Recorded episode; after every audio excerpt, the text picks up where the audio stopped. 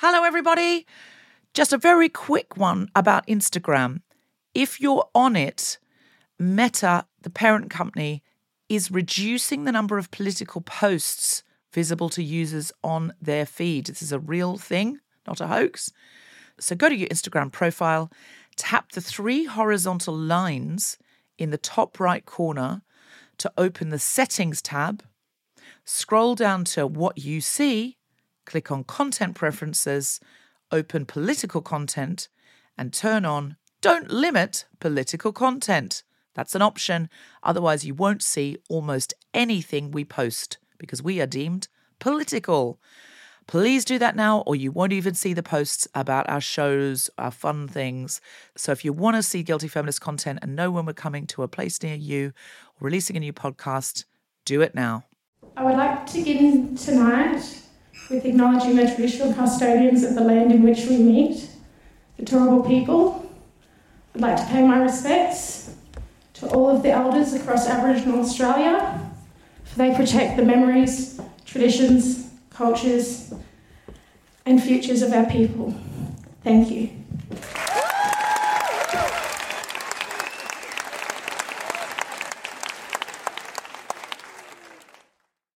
I'm a feminist, but today I went to see a feminist art exhibition in Brisbane.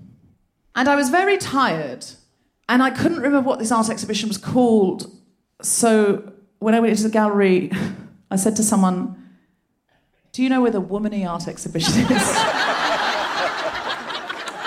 it's womany, it's womany.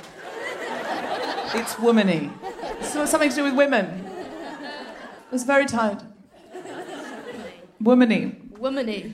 Womanesque. I'm a feminist, but last night we played in Sydney.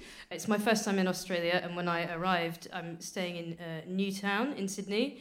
And, uh, and I looked up the best places for lesbians to go in Sydney, and um, the top of the list, described as the lesbian mecca, was Newtown, Sydney.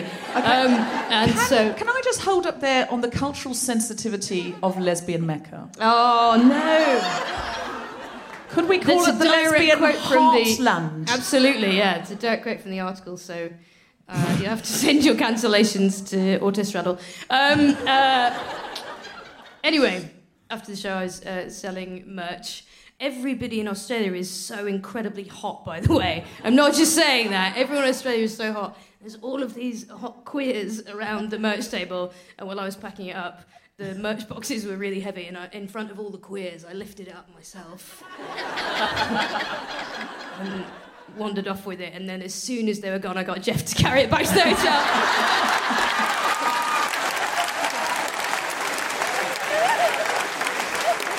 no dramas.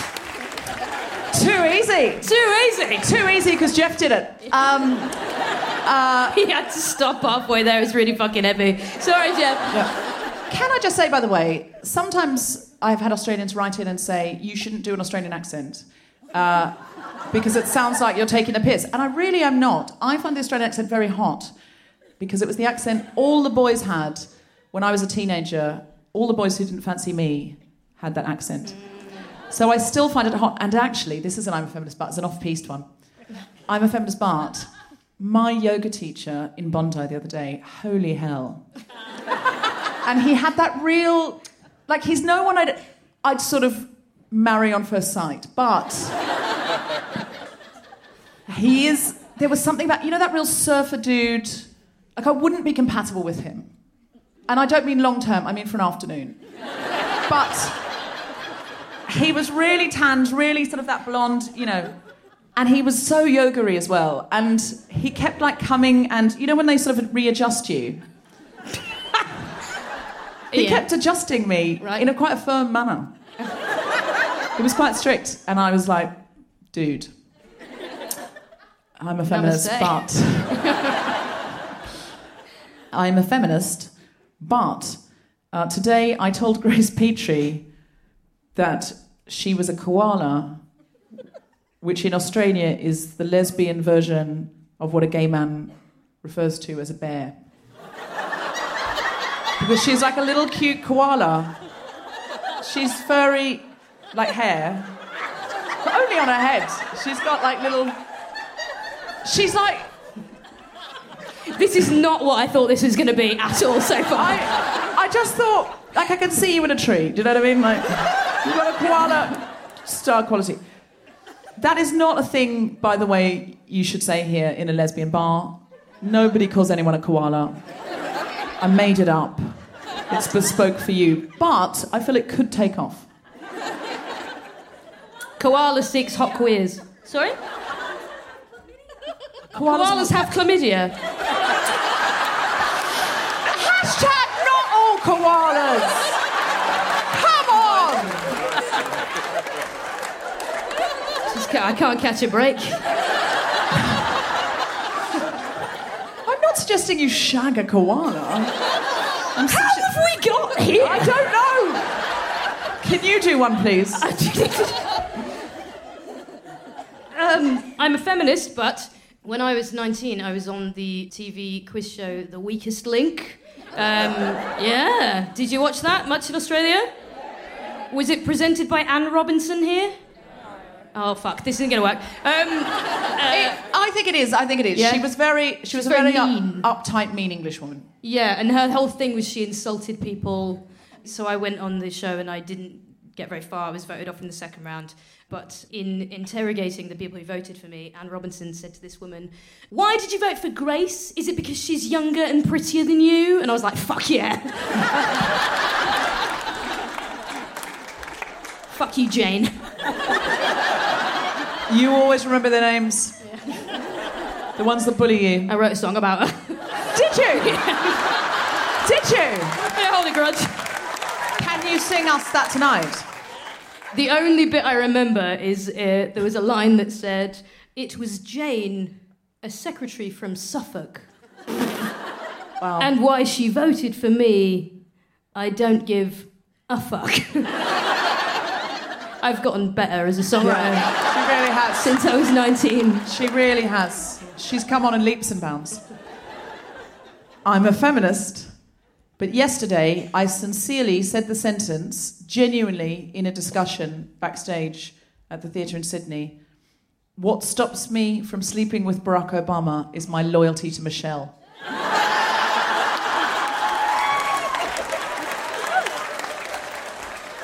I don't know where I live sometimes. I just in that moment I was like, no, because of Michelle, because of you know our friendship.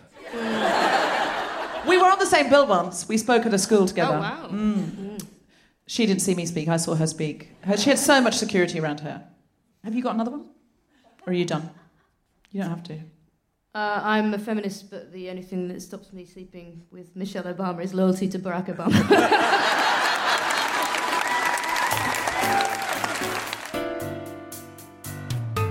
Live from the Powerhouse Theatre in Brisbane, the Spontaneity Shop presents The Guilty Feminist with me, Deborah Frances-White, guest co-host Grace Petrie, very special guest, Miranda Hine, Saraya Stewart, and Natalie Bochenski, talking about art and feminism.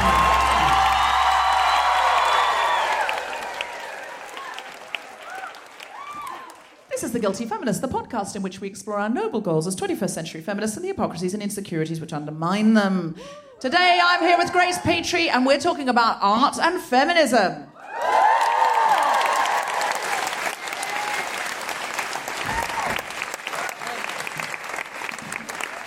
Grace has come all the way from London. No, Leicester.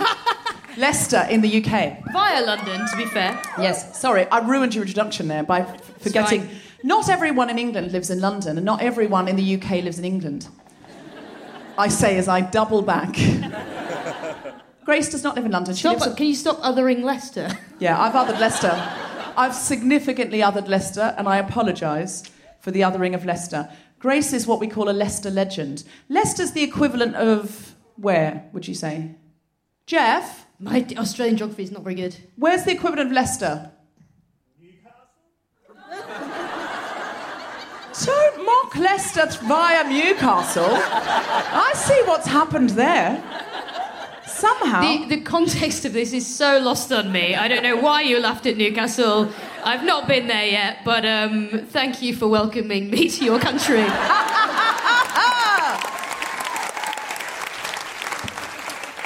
Uh, many of you will know Grace Petrie because she uh, uh, she's awesome. Yes, correct. Um, because on this show, uh, she came out. I didn't know Grace at all. She was recommended to me. I came out on the Guilty Feminist. No, didn't come out. I mean, she did come out, but not on the show. No. This I came not- out about 25 years before I was on the Guilty Feminist. How old were you when you came out? It- I was never in.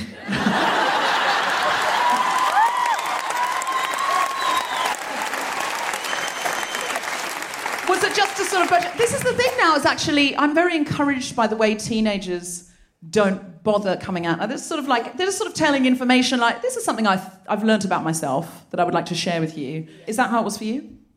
My mother said, I think you're gay. Your mother came out to you. Oh my god! I mean, I, I couldn't, I couldn't argue. it was, I was banged to rights. Yeah. your mother yeah. came out to you. My mother, it was very sweet. This is very off topic for today, but we're, No, we're doing it, aren't we. Brisbane? Blimey.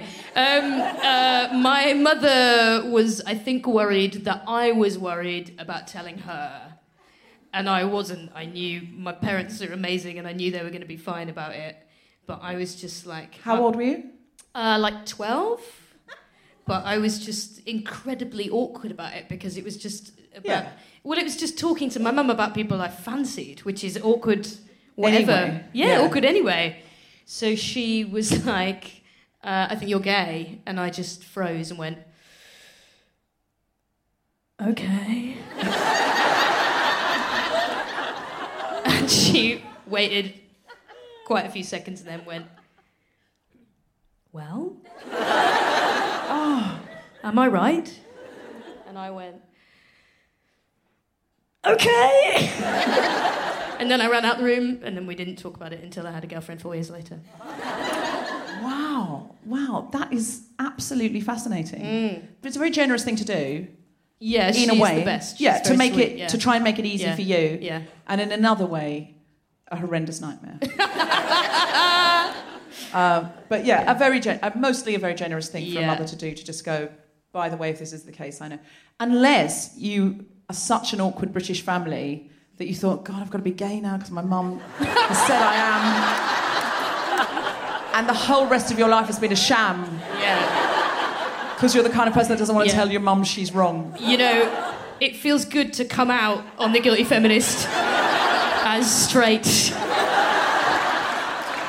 And I came to Australia to find a husband. Uh, if there's any volunteers. Oh, oh, oh! We could we could marry you at first sight. That's what they do here. That's what they do. It's an Australian long long Australian tradition. Hmm. Yeah, it's been going for what four years? Four years. Channel Ten. I'm making that up. I don't know. Uh, you just yeah you rock up and uh, they put you with someone as incompatible as possible. Which that makes better television. It's no good otherwise. How can you make good television with good life choices? I mean, a good marriage is dull to watch. Yeah? Yeah, have you got any mates who are really compatible? Don't want to have dinner with them. They just make you feel bad. The bickerers. Mm-mm-mm-mm. Delicious. Would you say you are an art lover? If we're talking about visual arts, we're talking about fine arts and visual arts, modern art, that kind of thing. Um, I feel like the reason Deborah's asking me this is because we went to an art exhibition today at which I described myself as a layperson, comma, a lay gay. Um, so, uh, And interestingly, a gay lay is your Tinder bio. So that's.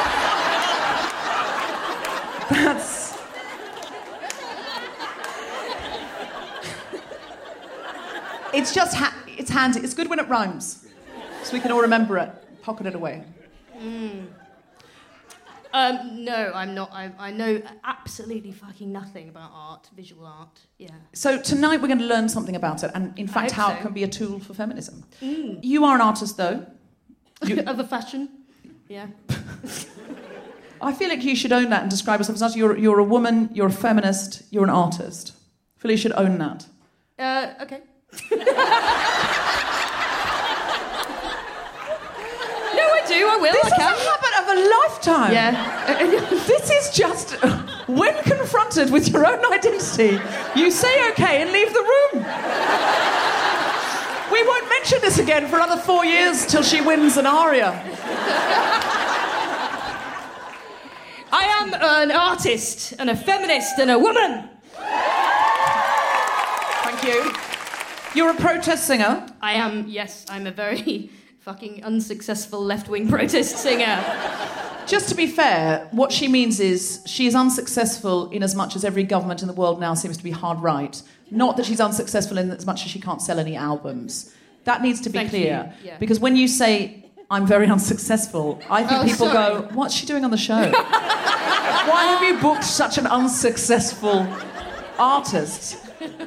Yeah, and I well, I spent the month leading up to the election doing benefit shows for the Labour Party for the opposition in the UK, and um, one wonders how much better we would have done if I hadn't. To be honest, I don't think that I helped the cause very much based on the results.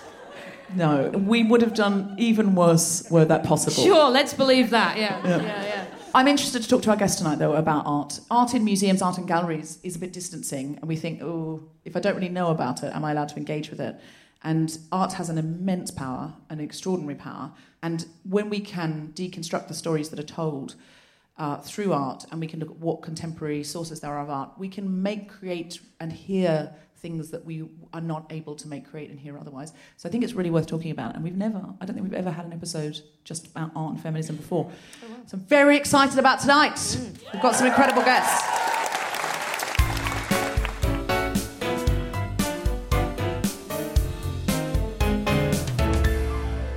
Brisbane Powerhouse, please welcome to the stage Deborah Frances-White.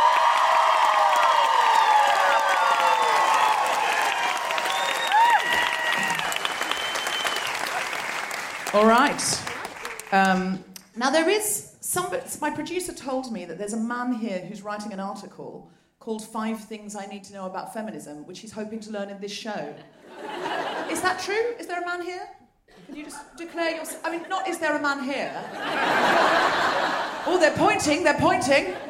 Oh, what? Oh, you're all pointing like it's a police state. You're not going to be arrested, sir. Don't worry. Calm down. Relax. Uh, where are you? How do, how, how do you know he's there? Oh, he's waving. Sorry, I thought it was a feminist sense. There's a man who needs the answers. We feel it. We feel it. Like water divining for feminists. He's over there. Uh, where are you, sir? Oh, there you are. Oh, he's very brave.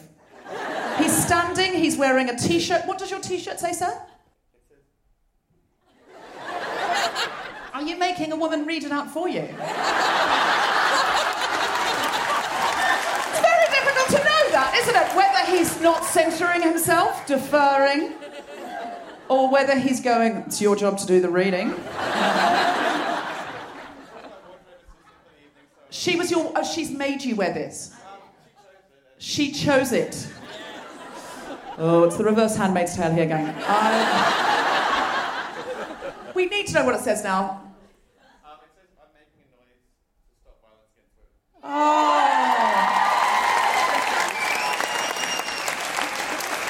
If you didn't hear that at home and you're listening to the podcast, it says, I'm making a noise to stop violence against women. And uh, do you mean that, or were you just forced to wear it?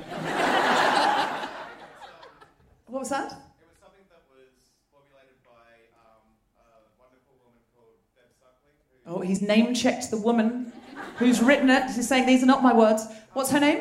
uh, Deb Suckling, who Deb Suckling. She's amazing. She's amazing. Well, is she? Is she, as Debs go in feminism?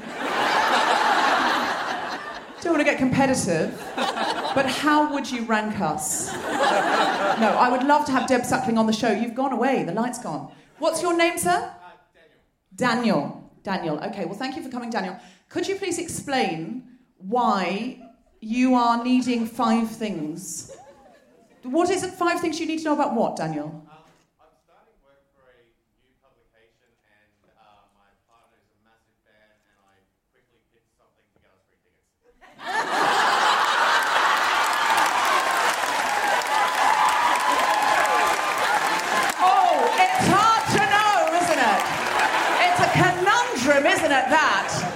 Because his partner, who is a woman, is a massive fan. He's being thoughtful.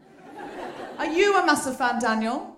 I, I've become a convert because um, it Not a cult, Daniel. We've covered that. You're not a convert, Daniel. You're an enthusiast. You're an engaged listener. You- badly with um, when when therapeutic bars are being had in our place, and um, I hear it through the apartment when Rochelle's listening in the bar. That's, So Rochelle goes into the bath, turns it up very loudly, so you can learn from it, Daniel. That's what's happened. Because if you shout, can you turn that down, please, Rochelle? She says, I can't, I'm in the bath. That's why she's doing it there. I'm pretty, pretty damn certain that's what's happened. You bring her the bath wine. Oh, your sex appeal's gone up, Daniel. Exponentially. Men have to do so little, don't they, really, to. And that's the first thing you need to know, Daniel. The first thing you need to know. What I find difficult here is that all these people have paid to hear this, and now you're getting bespoke material for free. So, what I'm going to ask you is to donate the ticket price to a Violence Against Women charity.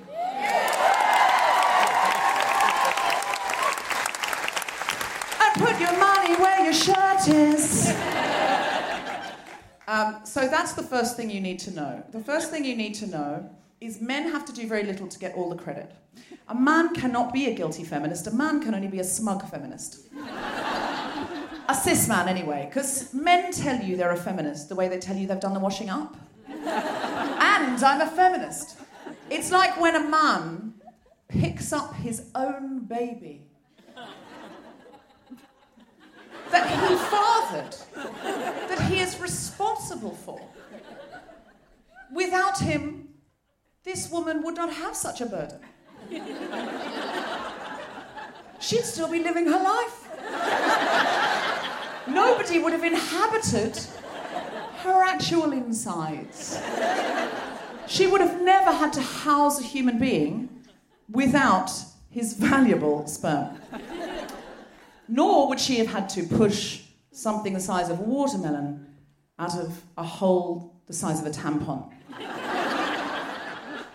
Nor would she have to have this creature, which it, at this point it's what it is, suckle off her like a tiny parasite. But if he is so much as photographed holding this child for a moment at a family gathering, he is showered with some kind of inordinate praise for his ability to use both of his arms. Nobody understands why. But we all do know that when we see those daddy daughter hair splatting sessions on YouTube, we all love them. I do. I do. I'm like, look at that father. Touch the hair, touch the follicles of his own child. This man is a feminist. This man is compassionate. This man cares about the knots in his daughter. This man is. Can I give this man a sexual favour, please? Why? Why do I feel like that? Why? Why? Can someone explain it? The bar is low. Thank you. Yes. So we're sort of piecing this together with the audience. We learn together, and I often learn from the audience. So point number one, Daniel, for your article, the bar is low. If you as a man are not clearing that bar, why the fuck not? It's incredibly low. We can barely see the bar. On Tinder, the bar is at the core of the earth. If you are not clearing the bar on Tinder, Dante is preparing an extra level of hell for you.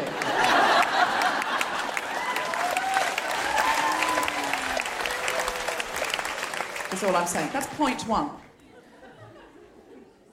Point two, I made in the middle of point one, which is when you ask a woman to create bespoke material for your article, what you're doing is giving her extra emotional labor. If, in this case, the ability to do some really great material. Okay, people did not agree it was that great. That's what's happened there. So, therefore, you need to pay for that, but I'm not asking you to pay me, I'm asking you to pay the domestic violence charity. And I only tell you that because I want you to think I'm an incredible human being. point three, I made before point one. You cannot be a guilty feminist if you're a man, you can only be a smug feminist. Because, Daniel, you just feel so thrilled with yourself for being here. All of the women here are like, I don't think I'm doing it right, that's why I'm coming to the Guilty Feminist. Oh, I too, I too meant to watch a four hour documentary about the suffragettes and instead watched Married at First Sight, thank you very much. I know what you're watching.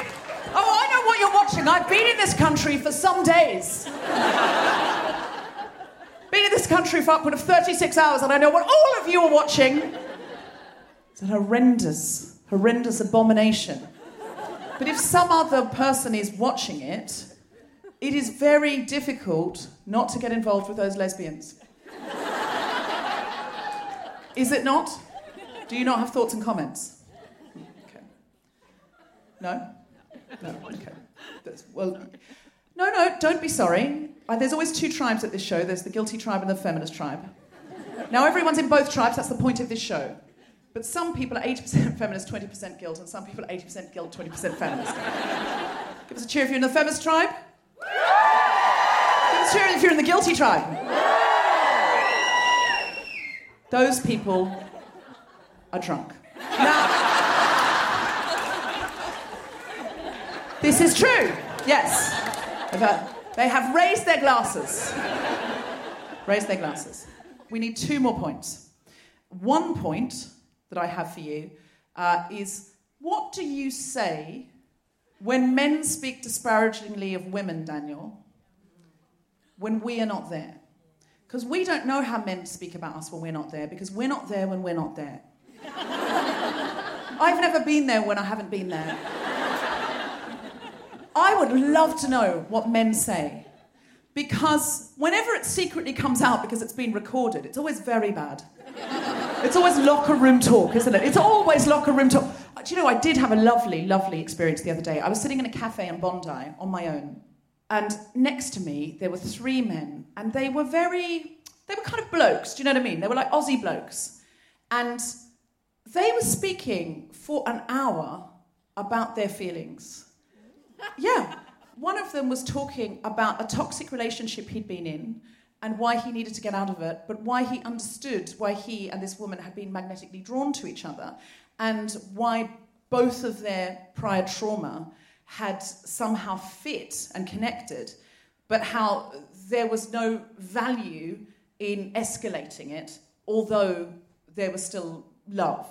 And the two men who sat and listened to him, nodding and clearly being a bit bored, at no point went, All right, mate, we've heard enough about this. No, at no point did they do that. At no point. They kept on nodding the way women do when a woman bores us. they had clearly heard about this relationship for some, I would say, upward of three months. Every dinner had been the same. And you know that when, you know what that happens when a friend breaks up with someone they need a lot of, and at some point you start weeding them off. Weeding them off talking about him. Because he's not worth it. He's not worth, he's, but you've, well, you've processed that. We've got it, we're going to get you out there again. I'm going to set you up on a date because I need to hear about something else. I don't care if this date I send you on is the worst date in the history of dates. At least it'll be a news story here. Um, but I am very encouraged when I hear men speaking about their feelings and processing their feelings and deconstructing their feelings. I think this is a massive leap forward. And when men are talking like that behind closed, well, it wasn't a closed door, It was very much an open table, and I listened in as much as possible. At one point, I took notes because I thought there was something good for an I'm a Feminist bar. Is that wrong? Maybe. Definitely. That's what's called the guilty feminist. Now, but when men speak disparagingly about women or they other women, are you there and are you allying up? What is it that you're doing, uh, Daniel, at that point? So I'm going to throw back to. He's asked. He, he's had three things out of five for free. The fourth one's going to cost him. Daniel, no, why are you feeling sorry for him? Who is feeling sorry for Daniel? Is he picking up a baby that's his own? Presumably. Daniel, what might you say if someone was othering a woman and speaking disparagingly or lasciviously? Do you, would you have a line? Do you have anything you might say? Do you know what you would do? I, I guess on a case by case basis, I actually do regularly call that out if that happens. Like in previous newsrooms I've worked, I've had in my as my immediate editors strong female um, people who I'm really good friends with who are great leaders, and you would probably dismiss that as me being smug anyway. So I No! Daniel! No, I'm asking you genuinely. I am genuine. No, no, no. Those are jokes, Daniel.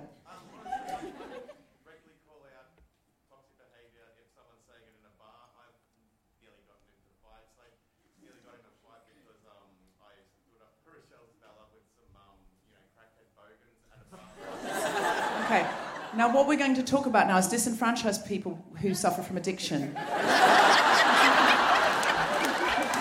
Intersections of oppression, power structures. We don't say crackhead bogans, and that's number five.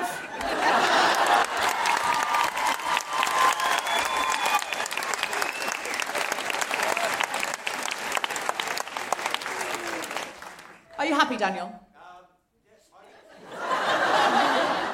You don't sound fully happy.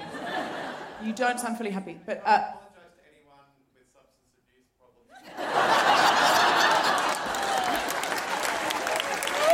he's a good one. He is a good one. Here's a good one.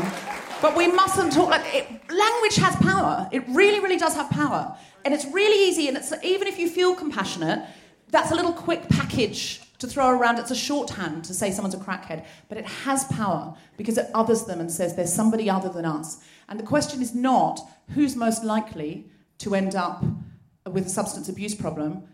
The question is when in your life are you most likely to end up with a substance abuse problem? Or if you did not have the social structures and the privilege that you had, how easily could you have ended up with a substance abuse problem? And that's why it's important.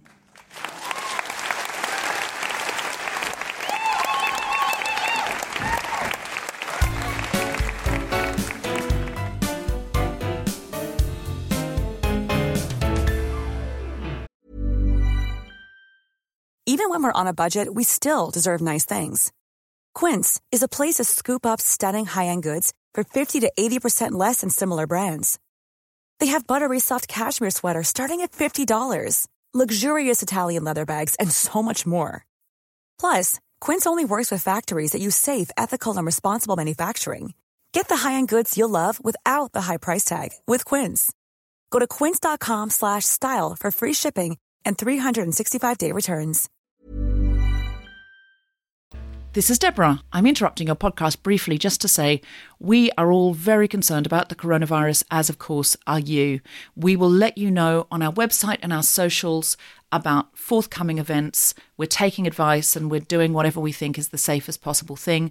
We'll try and provide more streaming content, uh, more stuff that you can do at home and from home. We'll try and have an emergency episode soon looking at how you can do feminism remotely and any advice that we've got from experts on coronavirus. In the meantime, wash your hands, listen to the advice, stay safe, and be part of our big sisterhood. Thank you very much. And back to the podcast.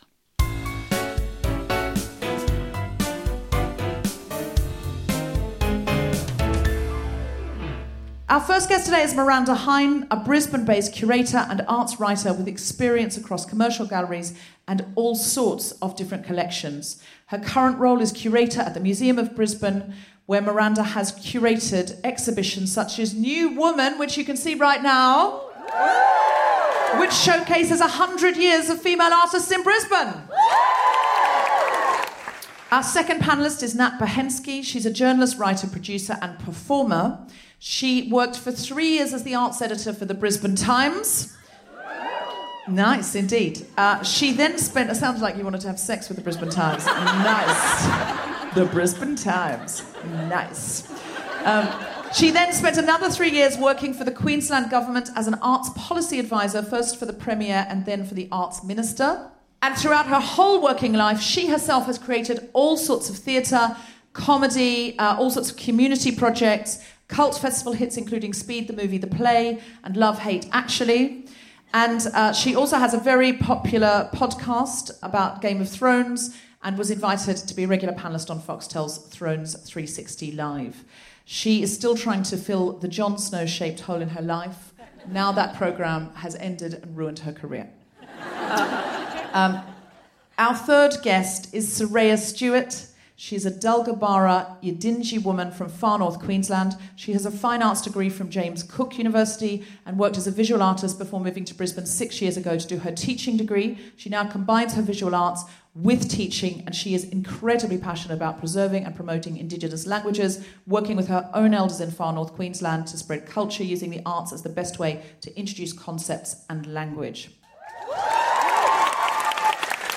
Please welcome to the stage Miranda, Nat, and Saraya.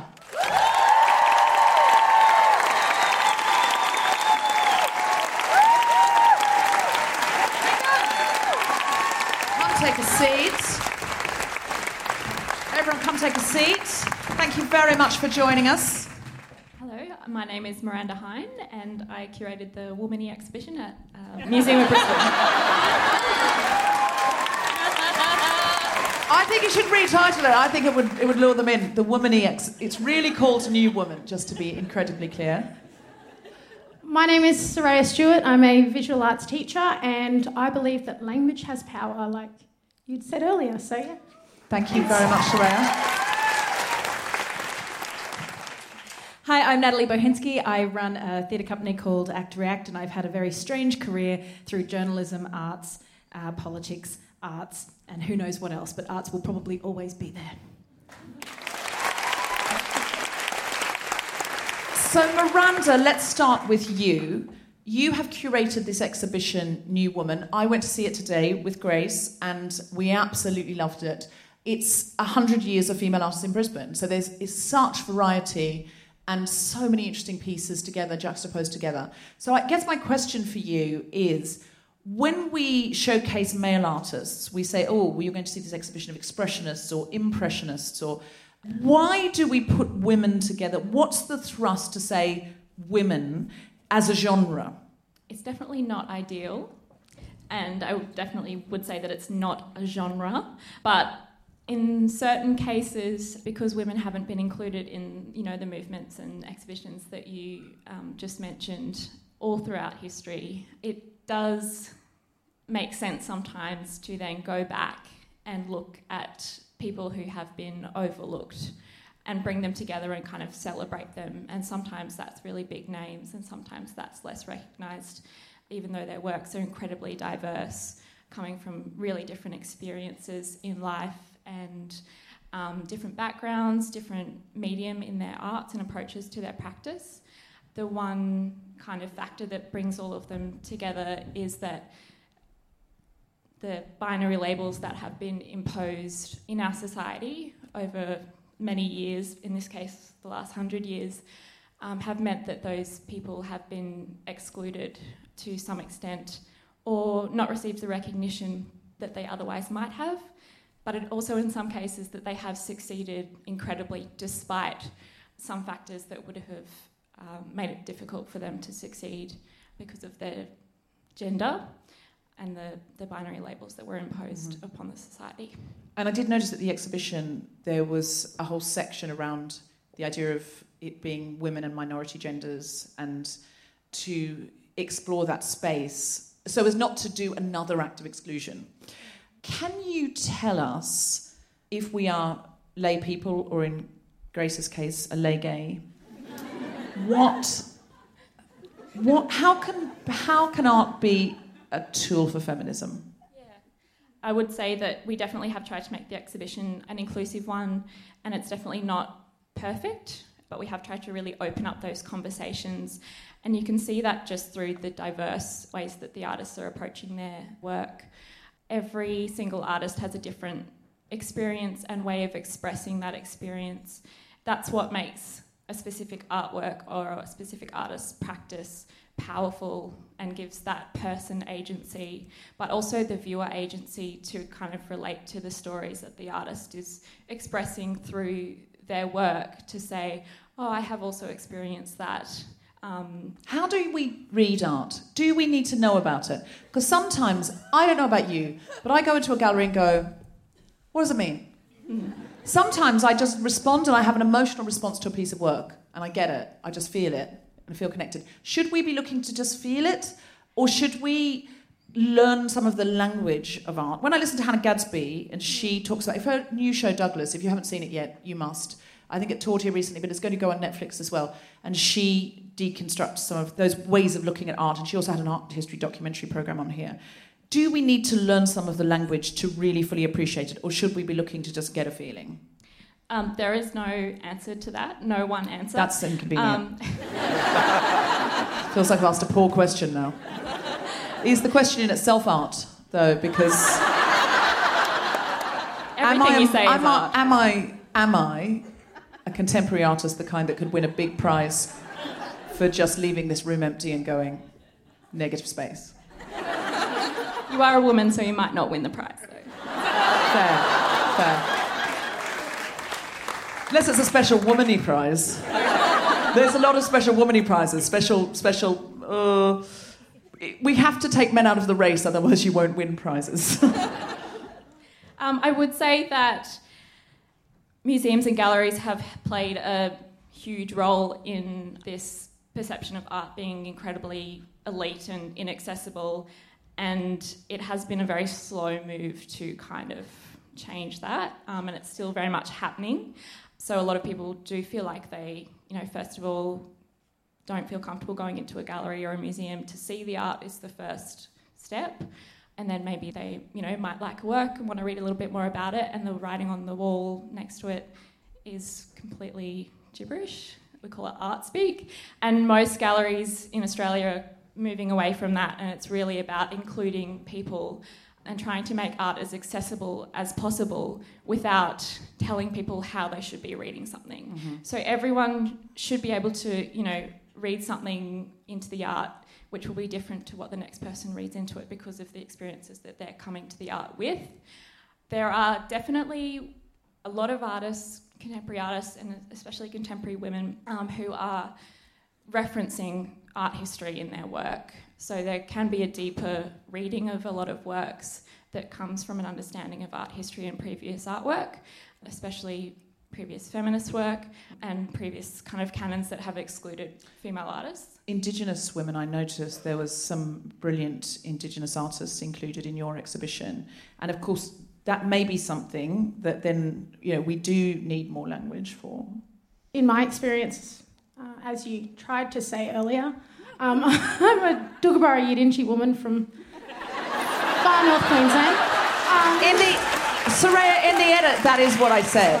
I mean, I, I did learn your people's tongue, but. um,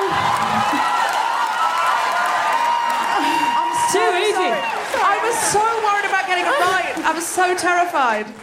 I should have rehearsed more. I no, rehearsed it like 12 times. It's so forgiving. I'm, I'm honoured to be here, and um, I, I really am. And I certainly don't speak for all Indigenous people. I can speak on, on my experience as a young rainforest woman from far north Queensland.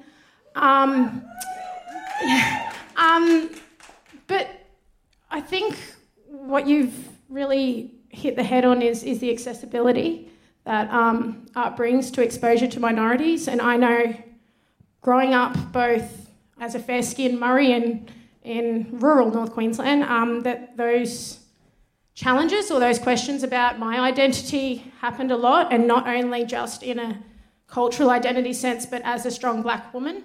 Indigenous women across the world are the you know, some of the most downtrodden women or people across the world traditionally, so, or sorry, historically.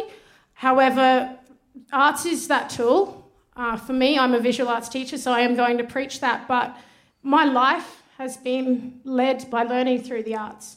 My auntie started when I was three years old, you know, one year old, walking around country. So, and taking those bits of country back to learn from and to create from and to work with. And, and for me now, I carry that on, and, and there are so many Aboriginal educators in the arts, you know, sitting, carrying on that legacy. And I think probably, I love what you said earlier in language has power.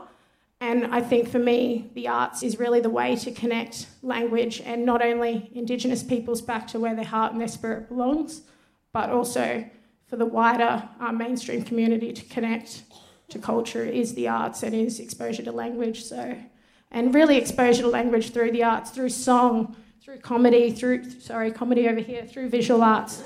You know, we, we we've got that that ability. So, um, yeah, if nothing else, I think expose yourself to the arts, to Indigenous arts. Go to every Aboriginal Torres Strait Islander art event that you can, Indigenous art event across the globe. Um, every you know big city has them, so or small t- country towns have them as well. So there's no excuse really to not be exposed. We can't get rid of that really you know sad last 200 years, but what mainstream Australia and you know the Western world can gain from Indigenous perspectives and Indigenous knowledge is really that um, that care and that that yeah, I, I don't know what where I'm kind of going with that, but you, sorry.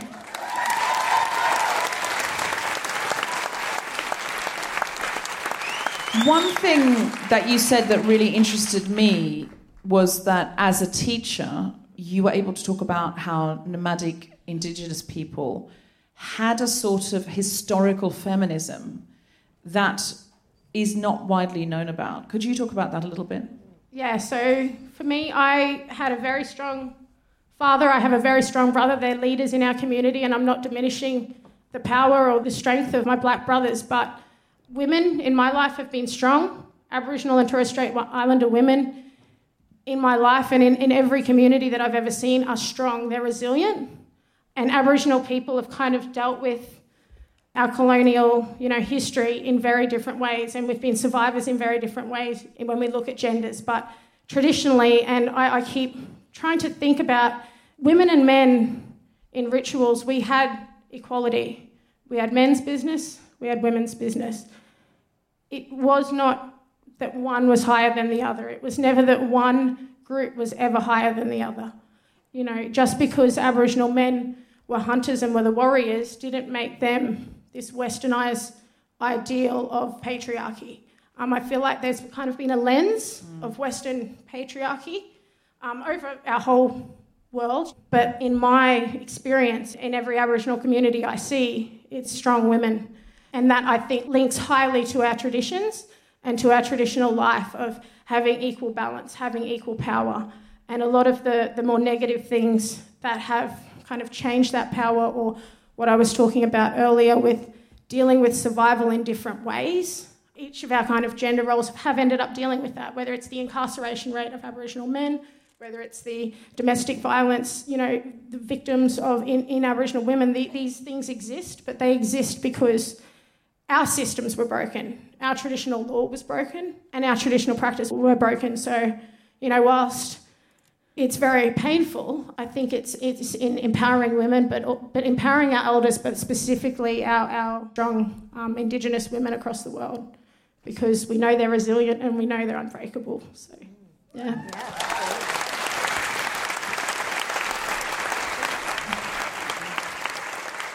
Do you mind if I throw something on just in terms of um, Saraya's point about language and, mm. and education? We'd love that now.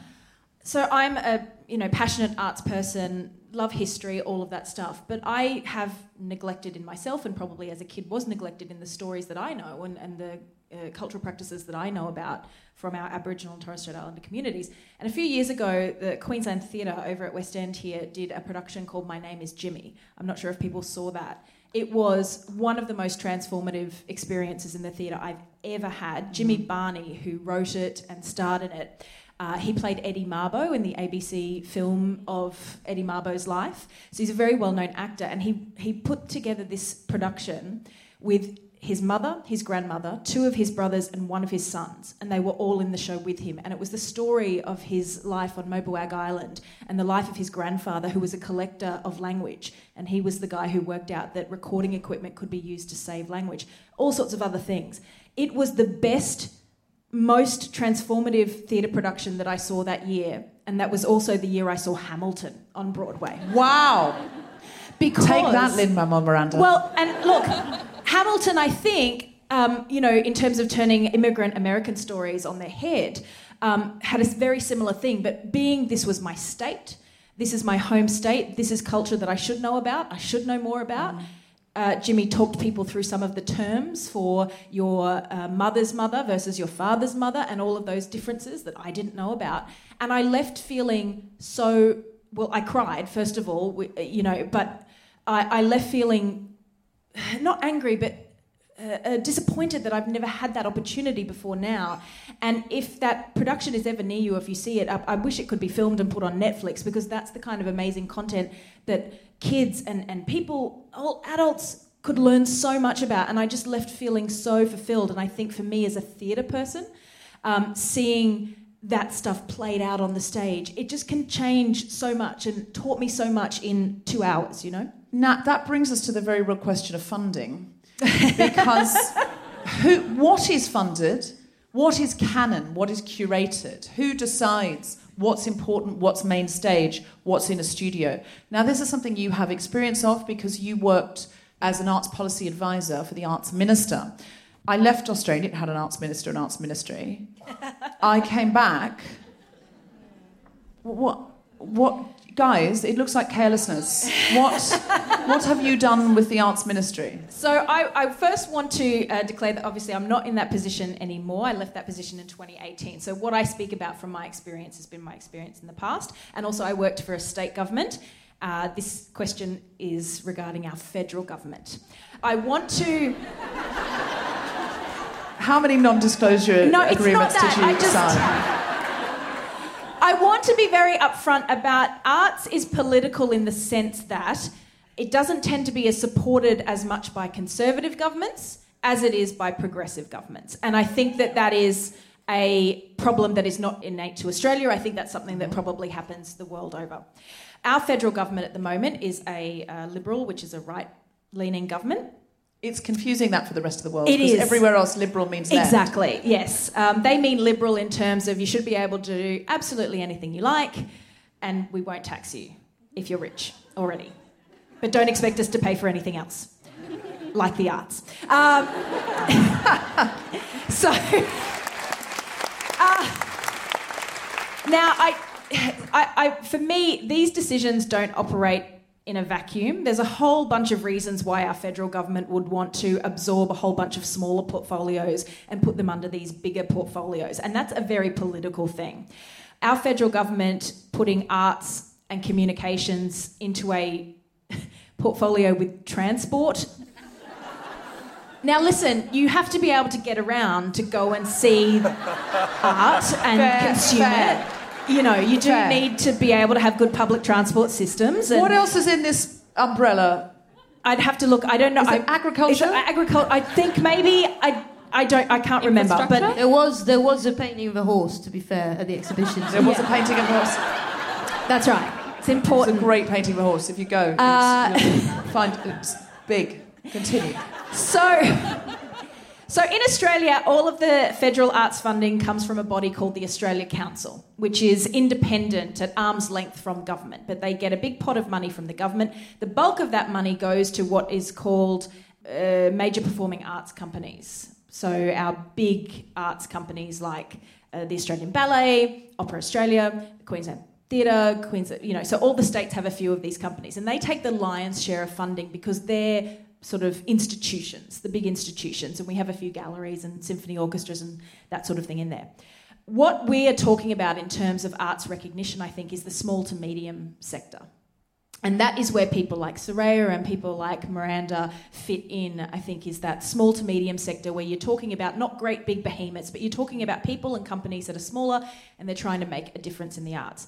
and therefore tell less Tell- regularly told stories. Exactly. So giving voice to Indigenous women, giving voice to a female artist in Brisbane who were already marginalised, therefore Yeah. are not in the canon. And that's the constant thing. It's like Yeah. we've always got money to put on Shakespeare and Wagner Yes. because we've already decided they're good. That's right. So the good thing is, we had a few years ago in Australia a great big problem when the government, about five years ago, took a whole big chunk of money from the Australia Council and essentially turned it into a slush fund for a previous Conservative government, uh, where they started just handing money out to their favourite sort of things, which tended to be more of your high end art type Or stuff highbrow, dead white. highbrow, dead Yeah. white male type stuff. Um, that money kind of has come back, but it's been reduced. So what happens is there's a smaller pile of money for those small to medium sectors where we get the new work, where we get the new ideas, where we get the Grace Petries and those uh, Sarayas and the people who are coming through and who need that support. She's decided she's getting any funding at all. She's never had any. I, look, you? I, You're getting some money from the Australian Arts Oh, Council. please, you're looking out, mate. And I want to I want to be very clear. I have also never received funding personally from any government, and I don't feel I don't feel that what I do is worthy of funding, if that makes sense, because that's taxpayers' money. And there are, in my mind anyway, and maybe this is me putting myself down, but there are people who are much more deserving of that funding than me. So, for example, at the moment, we've got the Australia Council handing out money for this small to medium sector. About 1,200 companies and small uh, organisations put in funding, and about 200 will actually get funding. And that's just because there's so much demand and so little cash. Now, what our government could do would be to boost the amount of cash available. Great idea. Let's, Great idea. Let's tell them to do that. And Saraya and, and Miranda and I were talking about this backstage. Uh, the last couple of years, there's been sort of a 250th anniversary celebration of James Cook's discovery. I say with bunny ears for those listening. You went to James Cook University. Could you just- Ironically, right? could you describe for our, some of our global listeners who may be young and don't know, you know, if they, you know, you could live in Idaho, never heard of James Cook. Yeah, so um, he was a man who sailed to Australia. He later reported back to his old mates um, in England, and they sailed down and put a flag in for those of us globally who don't know who Yeah. James Cook is. So you're not a fan. Not really a fan. Um, the town I grew up in, Cairns, if anyone's been to Cairns, there's a four story statue of James Cook in a Hail Hitler sign. So And that obviously we're still led, getting there. yeah, obviously led to the massacre of Indigenous people. But so in a way, you going to his university is a bit two fingers up, really, isn't it? Yeah, if there were options in rural Queensland to go to another university, I would have, and I did when to do my education. I quite like it. It's sort of parasite feminism. Yeah, where you yeah, go and you're like, I'm clinging on. Like, Suck that's it, happening. James Cook. I'm learning here now. Yeah. Uh, presumably was your logo uh, slogan. So the federal government, our federal government allocated, I'm not entirely sure what fund, they're all different pots of money, you have to understand, but they spent $50 million to celebrate or mark this 250 year of his journey. Now, perhaps they could have just spent 5 or 10 million on that and maybe given the other 40 to the Australia Council to fund more small to medium arts, which then go on to be the seed of the big arts companies. So now those big arts companies, the opera companies, the ballets, they're actually recruiting and finding their future talent from the small to medium sector. So it's all part of a, a system. What do they call it in ecology? It's all part of an ecology, an arts ecology, and every part of it is important. So when you choose what to go and spend your dollars on in the arts ecology, uh, my suggestion or pleading entreaty is to spread your dollars around and have a look at the programs and see where the funding is coming from. And it'll have like government logos on it. It might have business if they're getting corporate sponsorship. It might have no sponsorship on it which means they're funding it all themselves. So have a look at that sort of thing because your dollar stretches so much further with the independent and the small to medium sectors than it does with the bigger things. Not to say that they're not valuable in their mm-hmm. own dead white male way. Absolutely not. They're all- Hashtag not all dead white men. not all dead white men. but definitely James Cook. so I think it's knowing that the arts is an ecology and we all fit into it in different ways. Mm-hmm. So maybe you can't afford the opera, but sometimes they might put out $25 tickets. Go to that one, save your money there, and maybe spend your other money on a small to medium independent show that costs 30 bucks at a festival because that money will go all to the artist and they'll actually then be able to keep growing their work. Because it's like any skill, you have to keep putting stuff on, and particularly in the performing arts, and I imagine in the visual arts as well, you need to have that exposure to audiences, you need to have feedback, you need to see what's working, you need to uh, network and grow your connections to other artists and business people and other organizations. So spend your money freely in the arts, I think is what I'm getting at. So look at who you're investing your money in and petition the government just because they have sucked the art. They've, they've put it underground so that it can be dismantled and defunded. So petition them to continue to fund the arts. So, getting rid of the name, sort of sidelining the name, is a first step to be on the watch for cutting funding. Mm-hmm. And the cutting of the funding is what really hurts. Um, they might, if we raise up a big stink about the name and they say, okay, we'll give you back your Ministry for Arts, they might not increase the funding. They Well, might they cut, might cut it. it by half and say, So- "Oh, you've got your name back." Exactly. So, So- that's what to look for is That's right. petition the funding. Uh, I'm getting waved at by people at the powerhouse to wind up. So Miranda, could you just tell us why we should come and see the womany expert? It's not called that. It's it's called New Woman. Uh, why should we come and see it? So many reasons, Deb. Um, we actually in Brisbane have some of the leading artists in Australia and actually in the world as well. A lot of those are female Aboriginal and Torres Strait Islander women who we often forget are from Brisbane and they are representing Australia on the world stage with incredible quality, you know, caliber work. So that's one, very, really good art.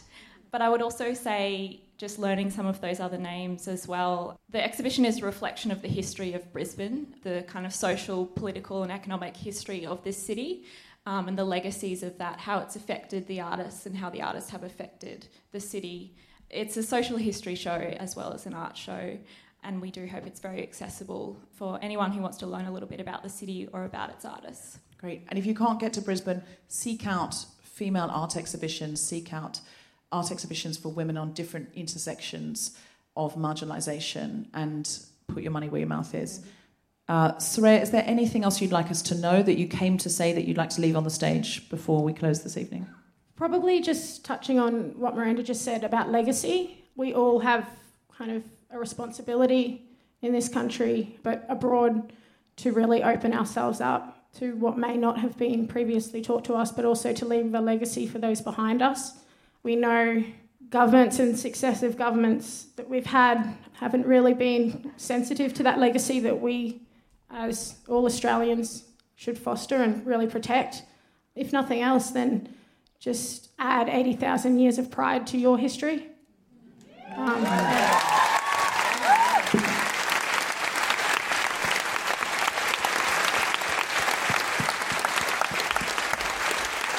Nat, have you got anything to plug? Anything we should come and see? Uh, yes, I am doing a show. I'm doing two shows here at the Brisbane Comedy Festival. Uh, one is called Speed, the movie, the play, uh, which is a comedy parody of the movie Speed set on an actual bus. You are the hostages on the bus, held hostage by a mad bomber. Only Keanu Reeves can save you. Uh, there's only 40 people per show because it is obviously on a bus. Uh, so please book a ticket for that. Uh, the other one, if you have kids or family, we're doing a show called This Is Your Trial, which I'm actually bringing out from the UK, uh, which is an improvised comedy courtroom. So bring along your friends and family. You get to accuse them of trivial crimes, and then we put them on trial. So a lot of fun. It's a lot it's a great show. Yeah. But most of all, if I can just leave you with one thought, is a quick audience survey of the women in the room. Did you book the tickets for tonight? It is a known fact that women buy the majority of tickets, at least in the performing arts, and I'd wager a bet in other art forms as well. So, women, your dollars are so powerful, and you can make men go see whatever you want. so, use it. Very good. It's true. True. If there's a group trip to the theatre, it's never a man that's organised unless it's a gay man. Very true. Uh, Grace Petrie, Yes. you're an artist. Uh, do you ever sell your art? Sometimes I sell my art in the foyer of this theatre. That's where I was going. Um, I'm yeah. After the show, I'm going to be out there uh, like all good socialist protest singers. I brought fucking CDs to vlog to you. Um, uh, you know, uh, down with capitalism, but do please buy the CD. Um, makes a lovely present for the angry lesbian in your life. Um, uh, you will have one you don't always know. I would, I would also just uh, like to say that I, um, after I finish the Guilty Feminist tour with Deb, I'm doing my own tour of Australia. I'm sorry that I'm not coming to Brisbane, um, but I'm coming to some other I places. think you should add a show in Brisbane. Seriously. Too easy. What? Too easy. What are you doing? they would. You, You would know, you know, I can't just add a show. You know how these things work. Dude, Add a show. Too easy. Can Fuck you, get, can you get her? I've got flights booked, mate. It's not. I, uh, listen, I'll come back to Brisbane, I promise. Um, but I'm doing other shows in Australia. I know it's a very big place, but um, uh, nobody's coming to most of them. So if you have friends they are, they in are, any of the places that I'm playing, um, I would really appreciate you spreading the word and spreading your feminist dollars. That'd be great. Thanks. Buy a CD, buy a T-shirt. Give your dollars to Grace Petrie. And if you could uh, follow the Guilty Feminist on Twitter at GuiltFemPod.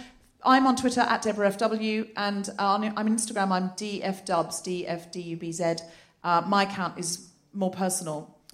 Um, that's why it has half the followers. Really annoys me because I post there loads more. So please follow me. Um, and if you want to review the podcast, you know, we don't. This is all. f- Apart from if you come out, the podcast is free, and that's one of the things about podcasts. They're free art. Um, so if you would like to uh, leave us a nice five star review, then that would really help other people find the podcast. And buy my book. Um, that that wasn't popular. Um,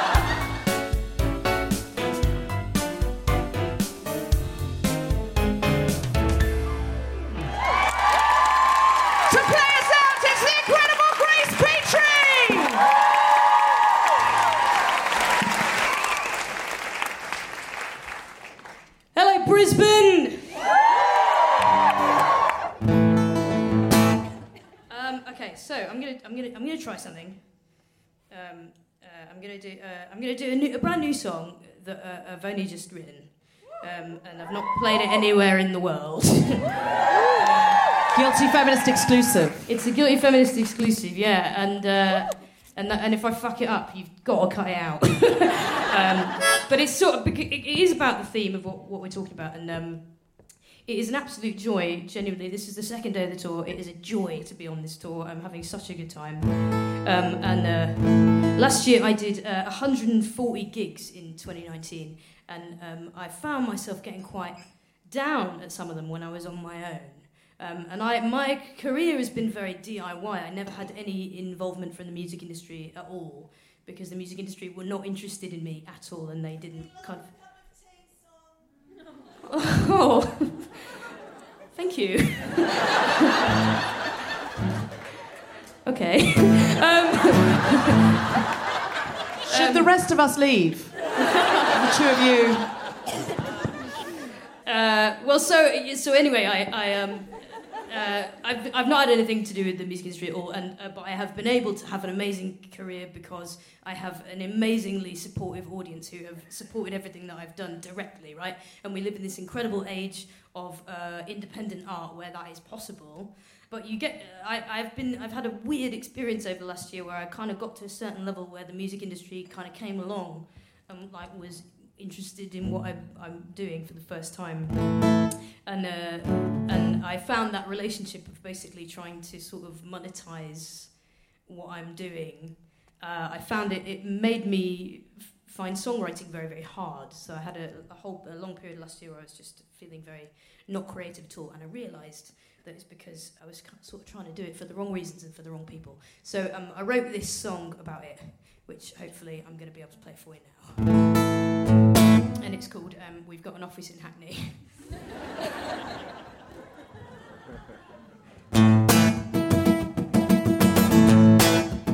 you got your first real six string. You got your heart full of pain. You got the makings there, kid, of a lucrative campaign. You got your story and your spirit. You got a rock and roll dream. We got an office in Hackney. We got a really cool team. Because we love this authentic, lonely outsider type. Big up that aesthetic on your socials for the hype. Whoever said the revolution wouldn't be televised? He didn't have our contacts, yet, He didn't have our PR guys.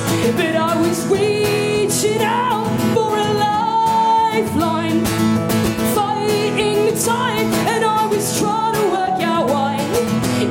If name is up in lights and it's all going right, I've never been as lonely as tonight.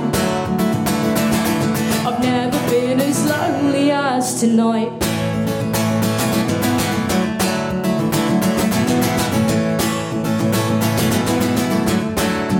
Well, every night I get a spotlight and I take out this guitar. And like so many folk before me, easy to open up my scars. And I don't know if it's helping or if it's driving me insane. I'm just looking for connection, yeah, to know somebody feels the same. Yeah, I'm reaching out for a lifeline, fighting the tide, yeah, and trying to work out why. If my name is up in lights and it's all going right, I've never been as lonely as tonight. I've never been as lonely as tonight.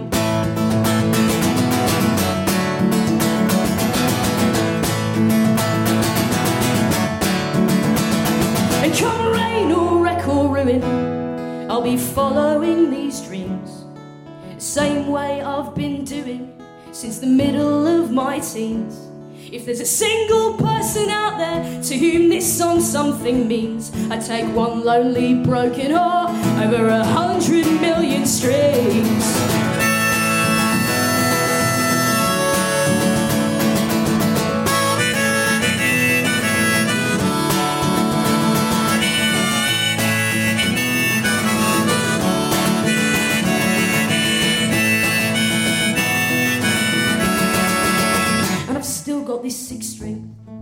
still got my heart full of pain. And I don't know how to fix things, but I'm still in the game. And I don't know what the point is. Maybe I'm never gonna see. But long as anybody's listening, this is where you'll find me. I'm gonna be reaching out for a life vest, fighting the tide, and giving you my best. So turn down all the lights stay with me in this fight between me and my loneliness tonight. Can you save me from my loneliness tonight?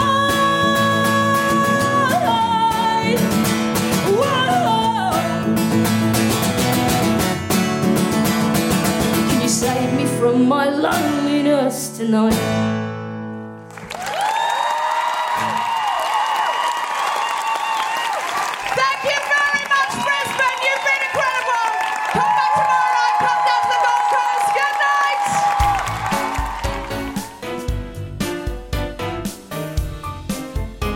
Been listening to The Guilty Feminist with me, Deborah Frances-White, guest co-host Grace Petrie, and our very special guests, Randa Hine, Saraya Stewart, and Natalie Bochenski.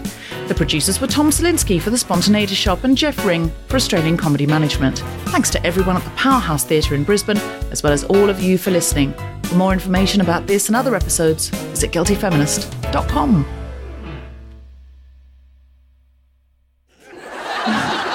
You were not. Fucking hell, cut all this out, please. Jesus Christ.